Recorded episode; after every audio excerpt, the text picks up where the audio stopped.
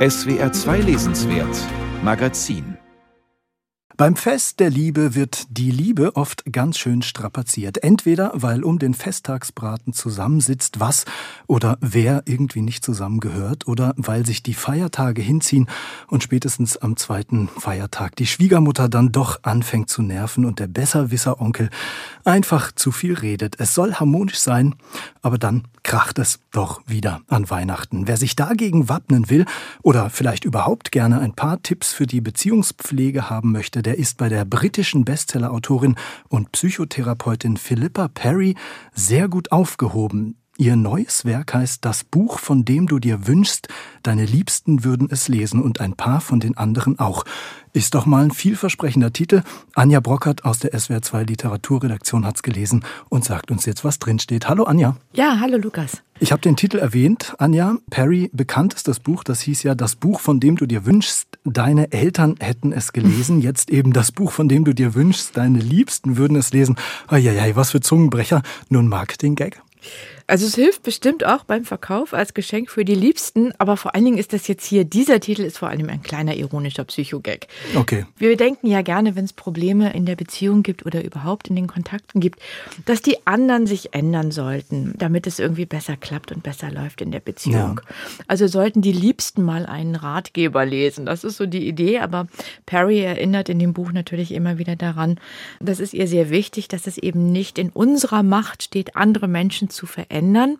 Und statt über deren Fehler nachzudenken und was die besser machen könnten, empfiehlt sie, sich mit den eigenen Gefühlen und Bedürfnissen zu beschäftigen. Also sollten wir erstmal selber diesen Ratgeber lesen, wenn wir unsere Beziehungen verbessern wollen. Das mhm. klingt erstmal so ein bisschen banal, fang bei dir selber an, ja. ist aber bekanntlich gar nicht so einfach. Ja, und sie darf das sagen, Philippa Perry, die arbeitet ja schon seit 20 Jahren als mhm. Psychotherapeutin, hat also einen großen Erfahrungsschatz. Welche Beziehungsprobleme spricht sie an in dem Buch zum Beispiel? Philippa Perry ist, das muss man vielleicht auch noch sagen, die Kummerkastentante bei der britischen Zeitung ja. The Observer. Das ist sie auch noch, ne, neben ihrer psychotherapeutischen Arbeit. Und die Probleme, mit denen sich die Leserinnen und Leser an sie wenden oder gewandt haben, die sind auch in dieses Buch jetzt mit eingeflossen. Und das geht vom Frust beim Online-Dating über Ehe und Familie, Konflikte, Konflikte bis zu, zu Fragen von Sex im Alter oder zu diesem Gefühl, dass das Leben in einer Sackgasse steckt. Und sie hat diese ganzen Themen, die da so aufgelaufen sind, sozusagen in vier Kapitel aufgeteilt. Wie wir lieben, wie wir streiten, wie wir uns verändern können, wie wir zufrieden werden. Und es geht hier immer darum, dass wir erstmal unsere Gefühle wahrnehmen und sie dann zum Beispiel bei einem Streit auch formulieren. Also wenn ich sage, wie es mir geht, statt den anderen gleich zu bewerten und Vorwürfe zu machen, dann entsteht eher wieder eine Verbindung.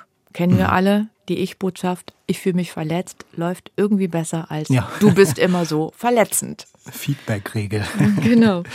Ja, was mache ich jetzt? Ähm, ich habe ja in der Anmoderation äh, schon auf Weihnachten ja. angespielt, steht natürlich vor der Tür, äh, Fest der Liebe, wo es aber eben dann doch meistens irgendwie schon kracht. Was mache ich denn mit so einem Charakter wie dem rechthaberischen Schwiegervater, der dann irgendwie allen Weihnachten vernörgelt, weil der Christbaum nicht dasteht, wo er immer steht, mhm. oder wenn es dann um Politik geht und er sowieso immer alles weiß? Also das gilt für alle Beziehungen, folgt man Perry, wenn es um Kleinigkeiten geht, ist durchwinken und einfach okay sagen, eine Option, okay. die sicherlich den Frieden wahrt. Bei größeren, auch bei politischen Themen, ähm, das spricht sie auch an, ist ihr ganz wichtig, dass man erstmal versucht, die Perspektive des anderen einzunehmen. Also und sich dabei nicht moralisch überlegen zu fühlen mit seiner politischen Position und den anderen dann in eine Schublade zu stecken, weil das führt automatisch in den Verteidigungsmodus und nicht zum wirklichen Austausch. Ne? Mhm. Also das ist mal so die Grundidee, wie ein Gespräch auf Augenhöhe funktionieren kann. Ums Recht haben, weil du das mit dem ähm, Onkel oder Schwiegervater angesprochen hast, da drehen sich ja auch ganz viele Zankereien bei Paaren. Also wie war denn das Wetter damals bei dieser und dieser Feier? Und wir haben den Weihnachtsbaum damals dahingestellt und was auch immer. Interessant ist ja, dass es beim Streiten meistens nicht um die Fakten geht, also wie das Wetter wirklich war, sondern eben auch um Gefühle. Wie fühle ich mich jetzt gerade im Verhältnis zu dir? Und darum geht es eigentlich, und das muss man sich immer irgendwie klar machen. Perry zitiert ja gerne den Satz, man kann Recht haben oder verheiratet sein, aber nicht beides. Sehr schön, okay. Mhm. Und ich fand auch noch einen Tipp ganz gut, lieber ein schlechtes Gewissen haben als Groll anhäufen.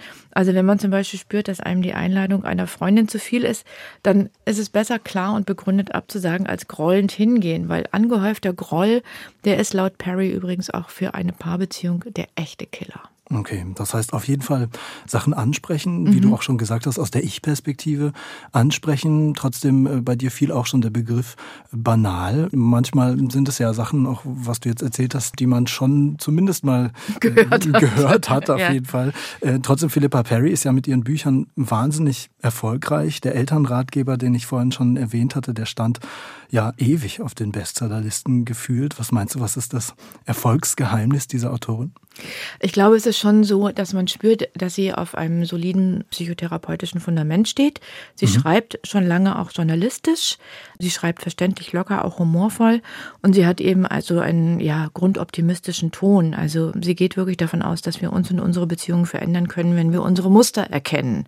In der Liebe, beim Streiten, beim Blick auf unser Leben.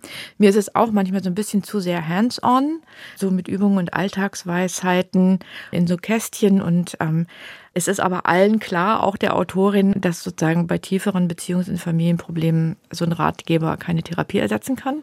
Ich finde, man kann auf jeden Fall Anregungen mitnehmen, auch jetzt für die Beziehungsprobe Weihnachtsfest. Ja, ich nehme sie mit. Danke, Anja. Ich sag dir dann nach den Feiertagen, ob es geklappt hat mit den Tipps von Philippa Perry. Wir haben über ein neues Buch gesprochen. Das Buch, von dem du dir wünschst, deine Liebsten würden es lesen, Klammer auf, und ein paar von den anderen auch, Klammer zu, erschien im Ullstein Verlag, übersetzt von Corinna Rodewald und Claudia Max. 240, wie wir gehört haben, hilfreiche Seiten gibt's für 22,99 Euro. Danke dir, Anja. Gerne.